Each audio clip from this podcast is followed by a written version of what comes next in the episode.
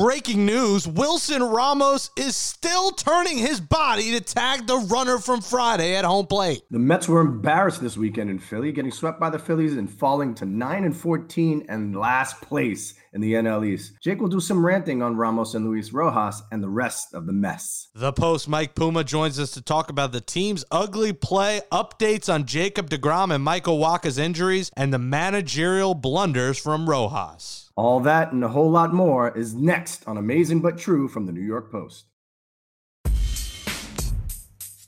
Queens, New York. Mets take the field. So amazing. Amazing but true. Orange and blue.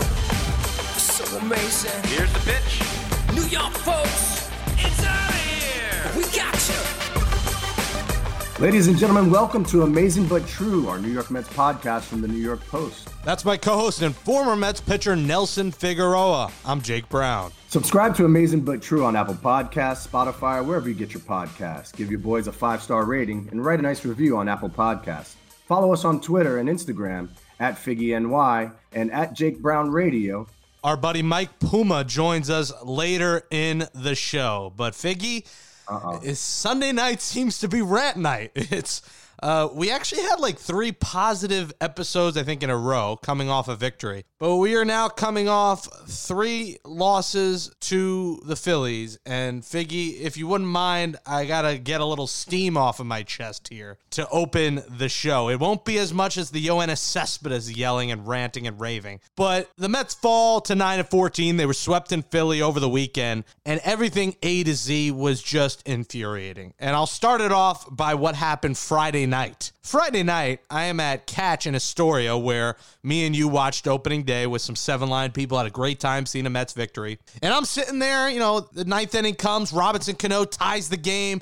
You're feeling good. Tie game after Walker Lockett looked great, and they gave him a three-run homer. It's five four. Mets tie five five. As the bottom of the ninth inning is happening, foreshadowing of the weekend happens for me. Mets, Seth Lugo comes in. You're feeling good. Seth Lugo's in. All right, let's get this thing to the tenth. Have that runner at second, who would be the devil of the weekend, who would have been at second base. And they put a runner on. It's runner at first. And I'm looking at the table next to me. There are a couple of very drunk people. Most, they all looked under twenty-one, but I don't know. They, apparently, they were twenty-one. And one girl, as the second runner is about to go on, I believe, I don't even know how he got on because I was focused on the scene at hand. One girl is getting wobbly and starting to basically fall almost. And meanwhile, as this is all happening, bizarre scenery, I'm trying to get the Met game on. They got three games with the Islanders playoff game on. They got the Yankees beating up on the Red Sox and their minor league pitching system again. There's a balloon blocking the Mets game, and it was just like, all right,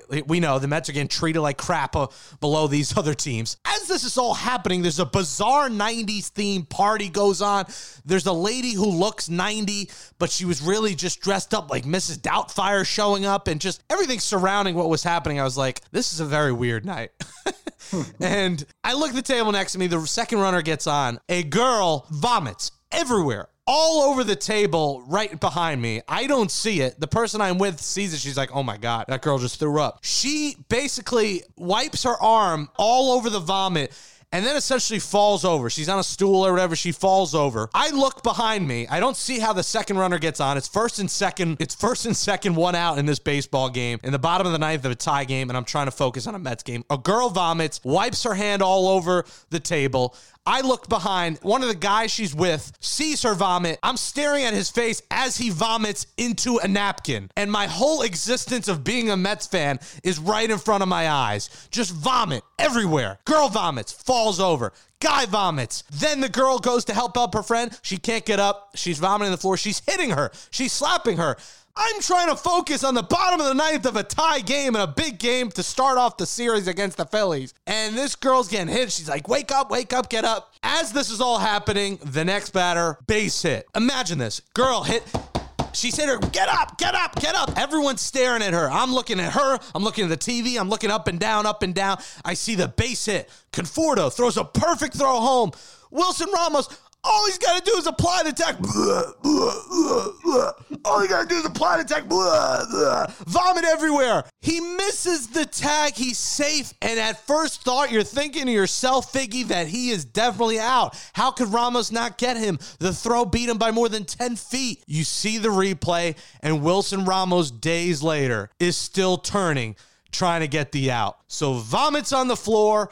Vomits everywhere. Girls passed out. The Mets just blow the game. After the replay review comes in, they roll in the stretcher from the E M T, and they roll the drunk girl out of town. And as they roll the drunk girl out of town, Wilson Ramos is going to be out of town as the season ends as well. A disgraceful play by him. Laziness by the catcher. It just sums up Mets catching since Mike Piazza has left this team. The catcher position has been a complete liability. After Piazza left, you had one year of good of Paul LeDuc at three eighteen, then two seventy-two. After two thousand seven, for the last thirteen years, the Mets have thrown out there the likes of Brian Schneider, Omir Santos, Rod Barajas, Josh Tolley, John Buck, Travis d'Arnaud, Kevin Plawecki, and now Wilson Ramos. Before Ramos's two eighty-eight last year, the highest batting average before that was two sixty-eight one year by Josh Tolley. thirty-eight R B Is, forty, thirty-four, forty, twenty-one, sixty, forty-one, forty-one, fifteen, fifty-seven, thirty, and Ramos seventy-three. The catcher position has been a joke. The defense is a joke. The hitting is a joke, and the Mets have to go out there and get J T Realmuto this offseason. Pay the big bucks, bring in the best catcher in baseball,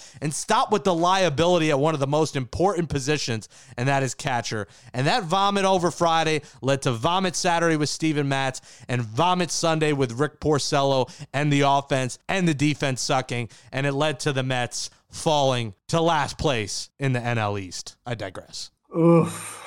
Ah, well, I, I can't uh, go into much of what happened at Catch, but uh, know your surroundings. You kind of expect that when you go out on a Friday night.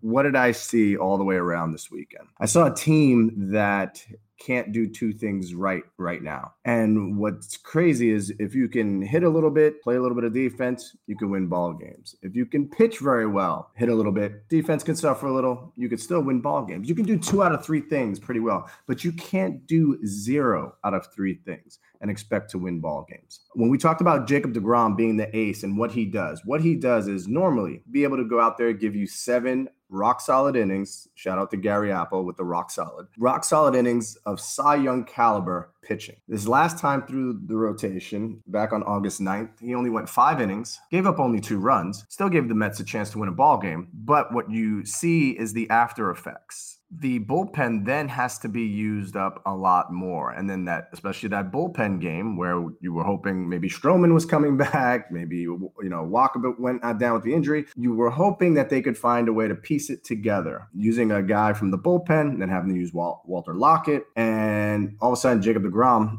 wakes up, stiff neck, can't pitch. Now you got to find a way to cover nine innings. So since that August ninth game, the bullpen uh, has thrown thirty point two innings, thirty and two thirds innings. Starters have thrown thirty-three point two innings. Starters cannot be going four innings at a time. And even when we saw Luis Rojas take out a guy, you know, maybe too early, maybe leave guys in too late, this is what happens. The bullpen winds up getting spent, and then you're worrying about the bullpen as you're leaving a starter in too late, a k a. Matz, a k a. Porcello today, and you always come back and sit there and go, maybe one batter too many. It's not about the one batter too many. It's more about having that plan of attack of maybe I need to get two guys ready so that if he gets by this next batter, great. If the matchup is better for a lefty-righty, go ahead and do that. We're at twenty-three games already. And if it was twenty-three games out of one hundred sixty-two, wonderful. Take your lumps, figure it out as you go along. twenty-three out of sixty. And you're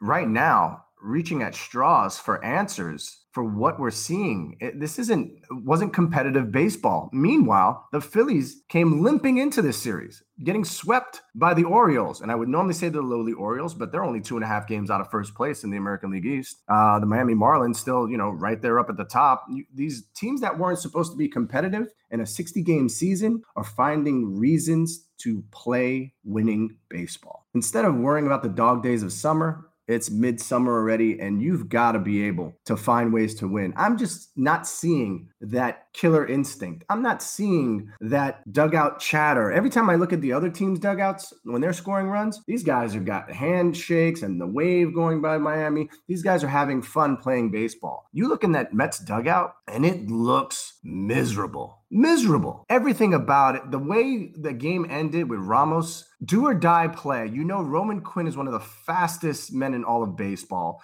Michael Conforto throws an absolute missile to home plate. You have one job. Keep him from scoring. You can't block the plate like you used to, but you can give it a much better effort, a do or die effort, a dive, a lunge, something other than, hey, I'm going to turn around and hope that this guy didn't beat the throw in. That is unacceptable. And he didn't answer questions and wasn't available for the media afterwards. It's about accountability, right? We, we've talked about that before. For me, I'm really sick of seeing the lethargic bat of Wilson Ramos. That's what they got him for, right? His bat. Tomas Nido has done more with his bat in one game than Wilson Ramos has done the whole season. We need to start realizing what reality is. Wilson Ramos is killing the Mets lineup. If I see one more weak hit ground ball where guys are trying to make it all the way to third and all the way home because the throws are going everywhere, or trying to get all the way to third, or trying to make something happen. Why?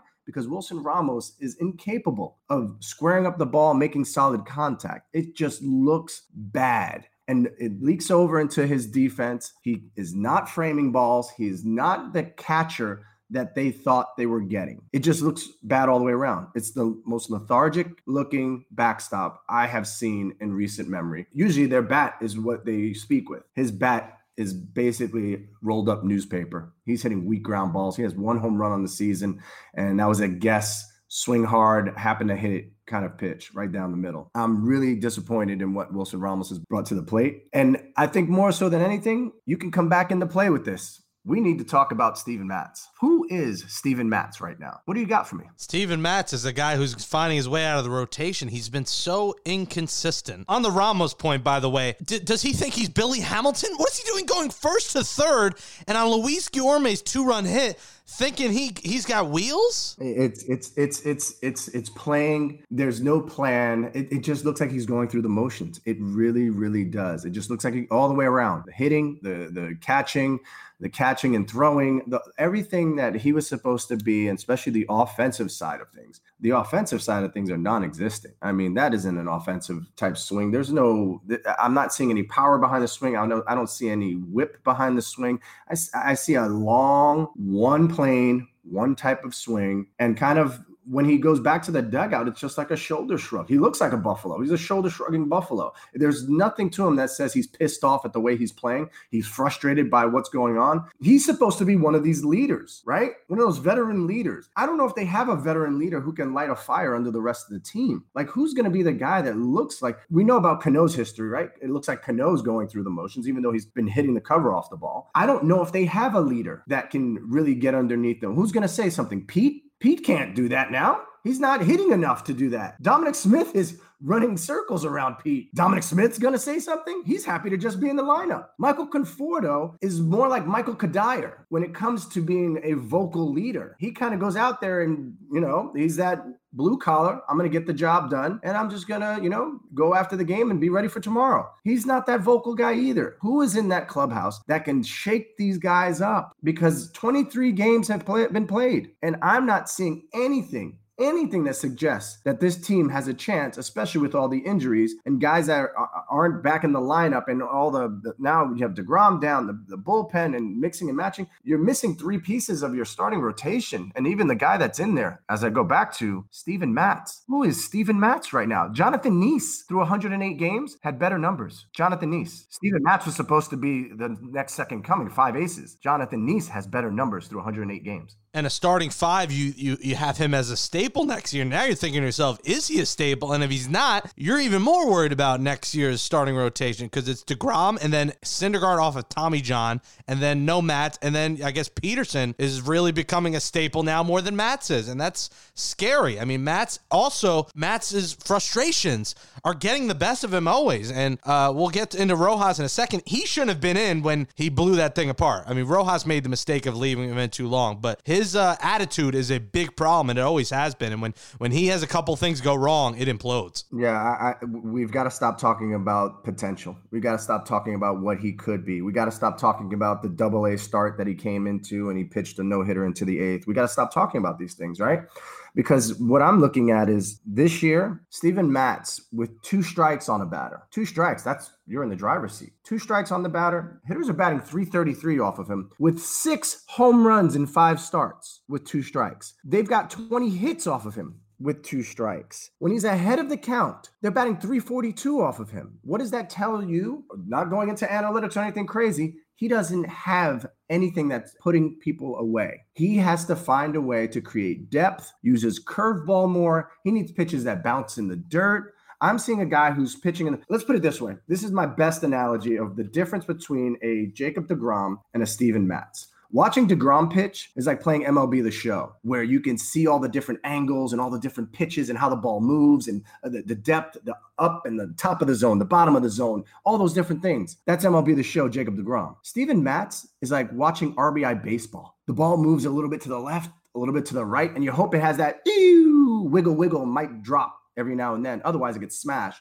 and you start hearing that awful home run song when, when the ball's being launched out the stadium. That's what Steven Matz is right now. He's R B I baseball. And I can't, I can't fathom they're not ready to commit to him. But what do you do? You don't have the depth. Unless you're going to be the Miami Marlins and have starting rotation built off of four out of the five guys pitched an A ball last year, and yet they're still competing and winning. What do you do? It might be time to go, hey, we got to reshuffle the deck. And you know what? Whatever happens, happens. But Steven Matz can't take another turn in this rotation without you having a quick Oliver Perez type hook ready for him in the second inning. And speaking of hooks and stuff like that, Luis Rojas, and I know you might defend him, he's a rookie manager. Disgraceful weekend by him. Absolutely disgraceful. And Saturday, sure, they lost six two. But in that game, Steven Matz gives up six runs. Familia gets out of it. His E R A is nine. It was one nothing. He gives up two hits and then a walk. The bases are loaded. It's still one nothing. It took until the bases loaded or the out after for anyone to get warming in the bullpen. How at this point, when you know Matz implodes at any second, when he's putting guys on, do you have nobody ready in the bullpen? It just blows my mind that he was left out there. McCutchen walks, it's two nothing. Still, Matz is in the game. A righty's up. So if there was ever a time to take him out and put either Familia or put Hughes in, who was first stretching, and then uh, Familia started warming, it's then. Put a righty in to face Hoskins, and then a three-run double to Hoskins makes it five nothing. And then to even put, you know, add insult to injury, he leaves him in for another batter. And then Harper, it's a double, and it's six nothing. And at that point, you wonder why there's no feeling in the in the clubhouse and the dugout. Guys are deflated. That's why your team is done right there. That inning ruined. And it's much of it's to blame for Matz for sucking. But if you're a manager, you got to know when to pull a guy. You got to know that Matz has been struggling. You got to know that Matz has given up more homers than any pitcher in the league since twenty eighteen of the National League. And you're going to leave him in that baseball game. Absolutely disgraceful. And then you think he would learn from that mistake, Luis Rojas on Sunday. He did not, Figgy. He did not. Rick Porcello was lucky to get out of the fifth with the wind blowing in. He gave up what would have been a homer if there was no wind. Then he leaves him in the game in the sixth inning and a double. He gets an out and then it's a double. All right, it's a two two game. How in that two two game, when you know Porcello's got nothing left, do you leave him in to face Andrew McCutchen, who then would hit a hanger four hundred plus feet? And it's four two, and that's pretty much a wrap right there. I mean, I know he's a rookie, Figgy. I get it. He's a manager he's never done in the big leagues before, but back-to-back days to not learn from what you did the night before is honestly inexcusable. Just like the errors, just like Dom Smith dropping a ball, just like J D double clutching, just like Wilson Ramos, oh God, his name makes me vomit all over again, goes first to third and gets thrown out on Guillorme, who's been a, one of the few bright spots on this team, putting up video game numbers,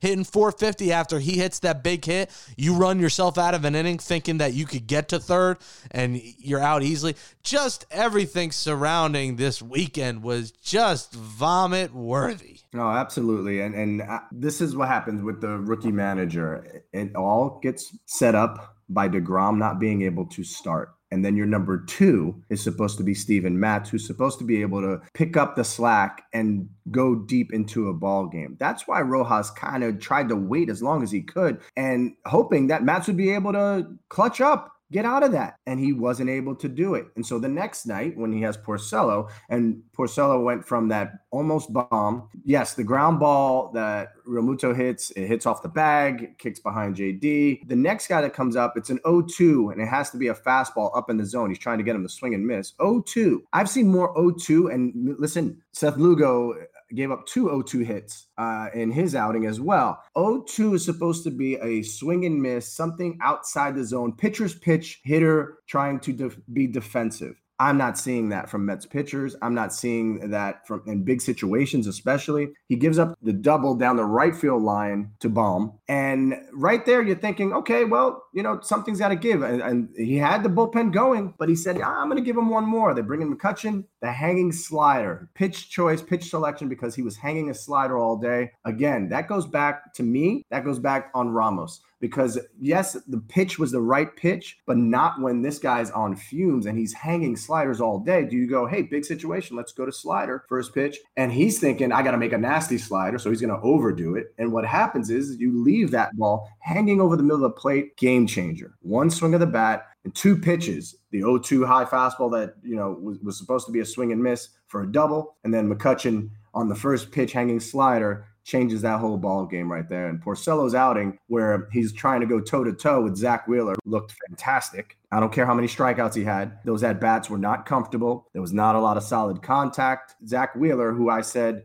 last year and a few years ago when I said, oh, well, you got Syndergaard and you got Wheeler, who would you sign to a, a you know, a, a long-term deal? I chose Wheeler because Wheeler can pitch without striking people out. Wheeler can pitch without his best stuff. He's learned to do that. And whether you want to say, oh, it's only been done by a half, uh, you know, he does it in the second half, he does it, you know, and streaky. I'll take that right now over what I'm getting out of this starting rotation. And I know that this guy is a little bit more durable uh, since his Tommy John that he had five years ago. Stop worrying about durability. He wasn't on the D L many times after that, where you saw Syndergaard was on the D L every other month, it seemed. For I some... still was hesitant, Figgy, to pay Wheeler that much money. It's the going rate in baseball. Do you know why it's the going rate in baseball? Because guys like Matt Harvey get eleven million dollars after having the worst, second worst E R A in all of baseball in the last three years. The going rate where he gets eleven million plus three million more in incentives, that's fourteen million for a guy who can't get people out. And then Zach Wheeler's coming in and he puts up a, a half a season where the only pitcher better than him was Jacob DeGrom. I mean, what are you going to do as his agent? Give me Harvey money? Well, now no, I look back and you're right. The Mets should have paid him, because look at the rotation next year is depleted.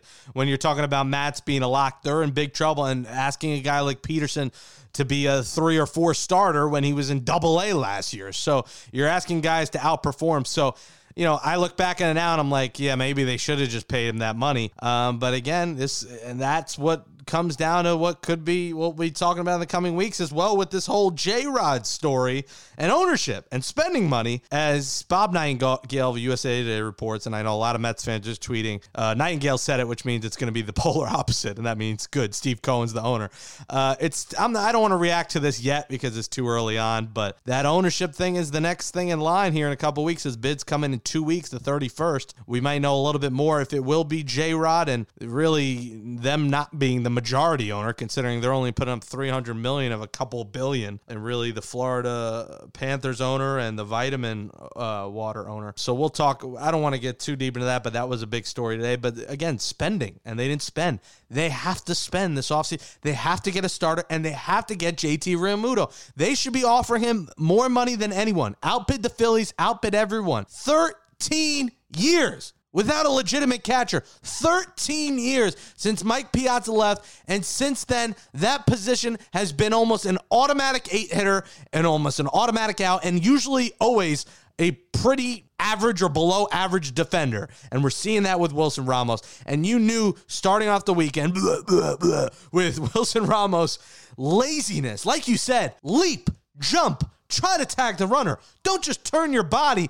It looked like me when I'm stretching before I'm lifting my thirty-pound dumbbells. I'm doing the little twist and turn. You're on a baseball field. Make the jump. Get that out. And listen, the Mets still might have lost that inning because that only would have been the second out. But you're feeling pretty damn good about yourselves if you tag that guy out. That was a disgrace, and it was a sign of the weekend to come. Uh, before we wrap it up, Figgy here.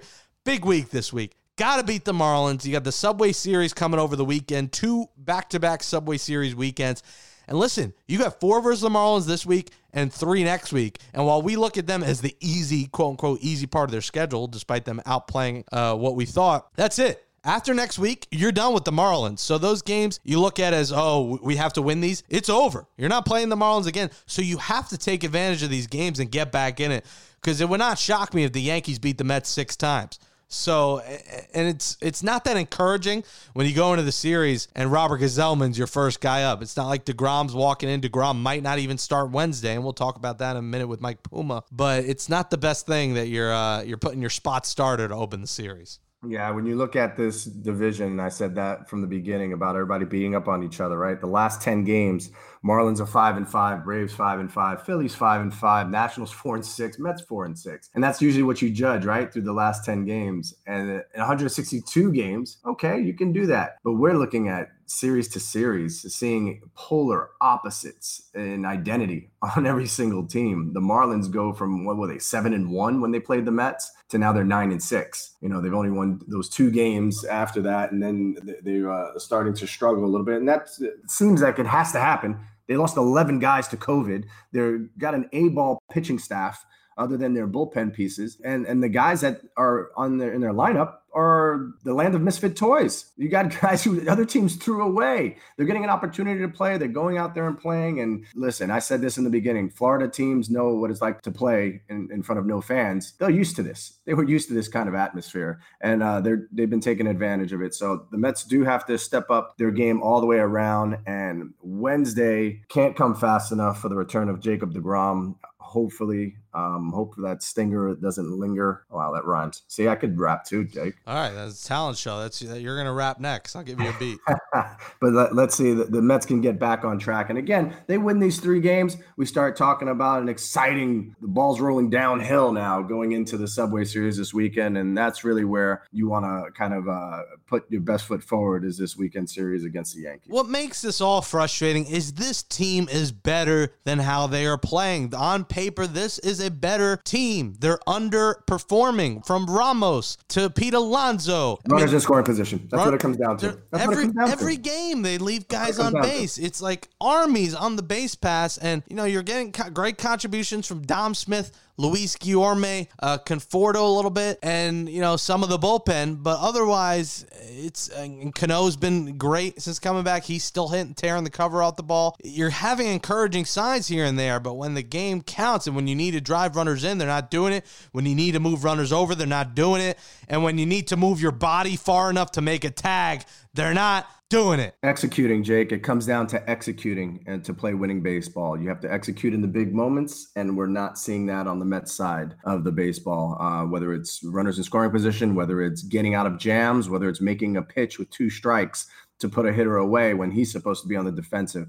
executing and playing winning baseball, that has to be the focal point here in the next three days. Honestly, I said three out of four. I want a four-game sweep here. I mean, you got to. There's a chance the Yankees whoop your ass over the weekend, and there's a chance you beat them. You know, they're dealing with some injuries as well, but this is a statement week for the Mets down in Miami where they will be without Marcus Stroman. I mean, listen, at this point, can I opt out of the season for, for stress-related reasons, for my mental health?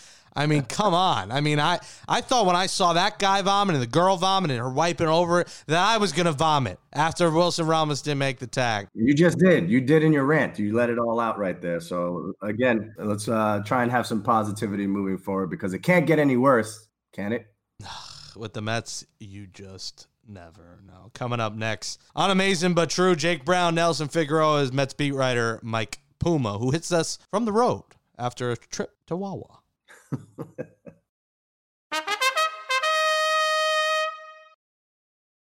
And joining us now is friend of the program, New York Post Mets beat writer Mike Puma. Follow him on Twitter at nypost underscore Mets. Puma, you witnessed what was quite the ugly weekend in Philly. What was the over-under, though, of your cheesesteak count? You know what? It was zero. I, I barely I barely got out of the hotel. There was a, a Wawa on the corner by where I was staying. I, I got but all my meals there. I wasn't uh, in the mood to venture out too much, to be honest with you.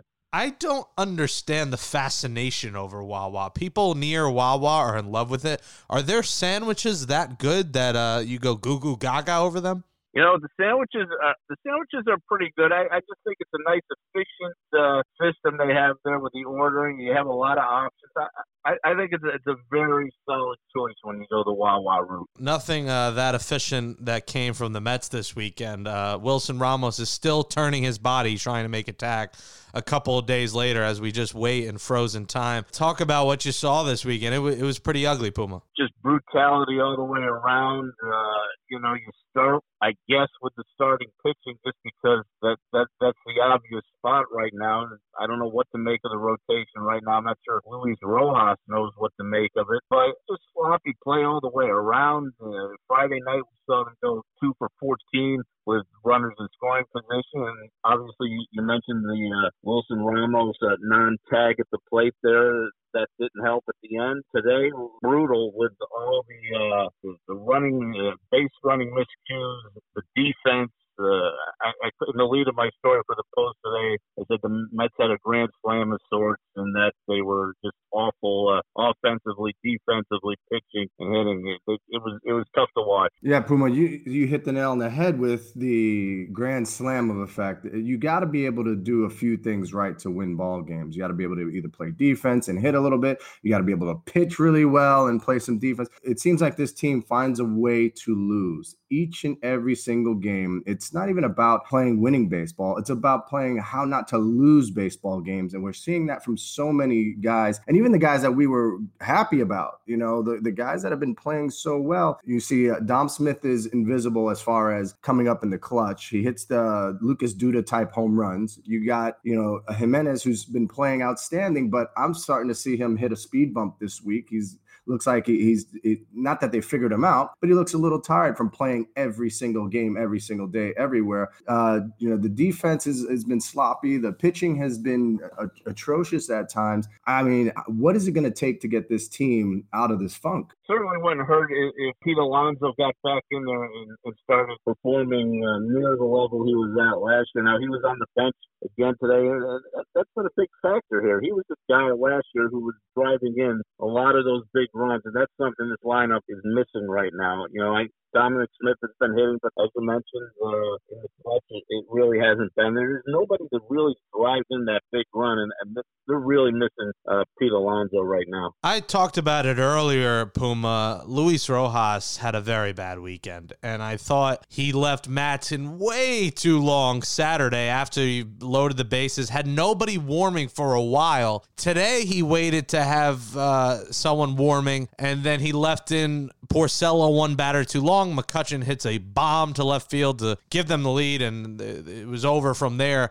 What did you think of Rojas? It didn't seem like he learned from his mistakes Saturday today, and he left the starter out there too long. yeah, in all three games, it, it was kind of the same story where the fifth and sixth innings really sent them, because you, you, you go back to Friday night with Walker Lockett giving up the three-run homer to Realmuto, and Matz had the, the rough fifth inning Saturday night where he gave up the five runs, and then today was the McCutchen blast in the sixth, uh, an inning later. So it was right in that middle inning range, fifth, sixth inning, all three days. Um, they really start the Mets, and it's, yeah, if, if Luis Rojas goes to the bullpen there, uh, maybe it's, it's a little bit of a different weekend here. You know, I, I think he was trying to stretch some of these guys out because the bullpen has, has been used so much, uh, but it came back to bite him. Did he hold any accountability on himself after the game? Because, listen, it's on the players, I get it.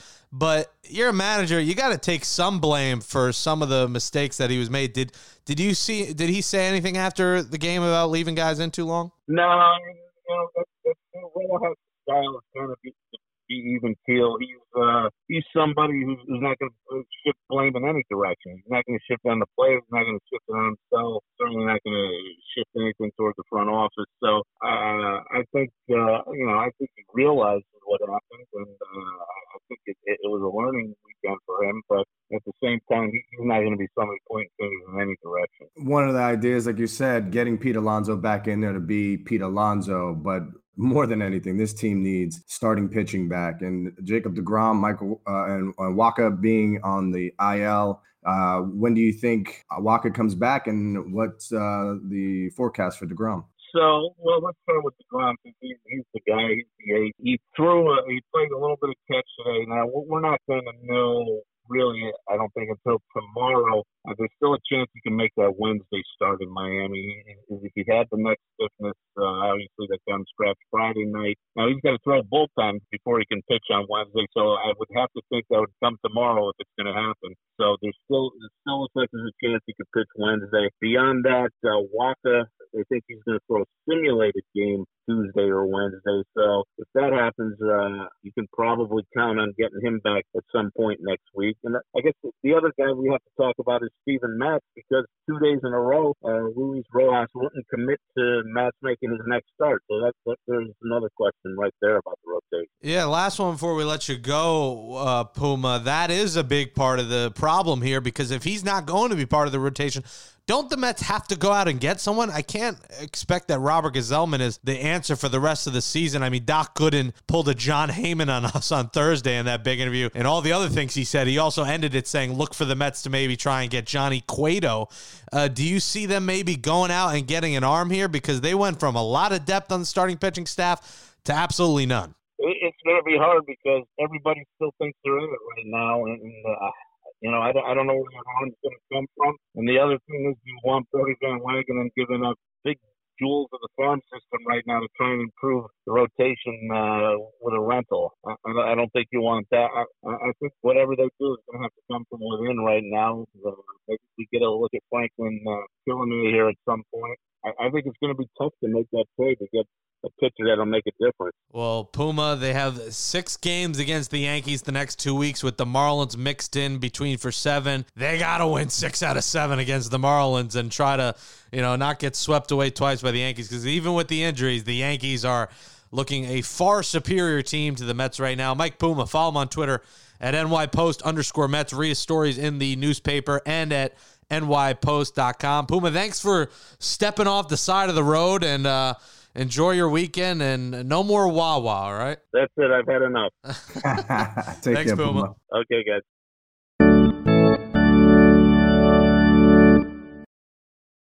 And that wraps up episode nineteen, the Luis Rojas or Lenny Harris or Jay Bruce episode of Amazing But True, our New York Mets podcast from the New York Post.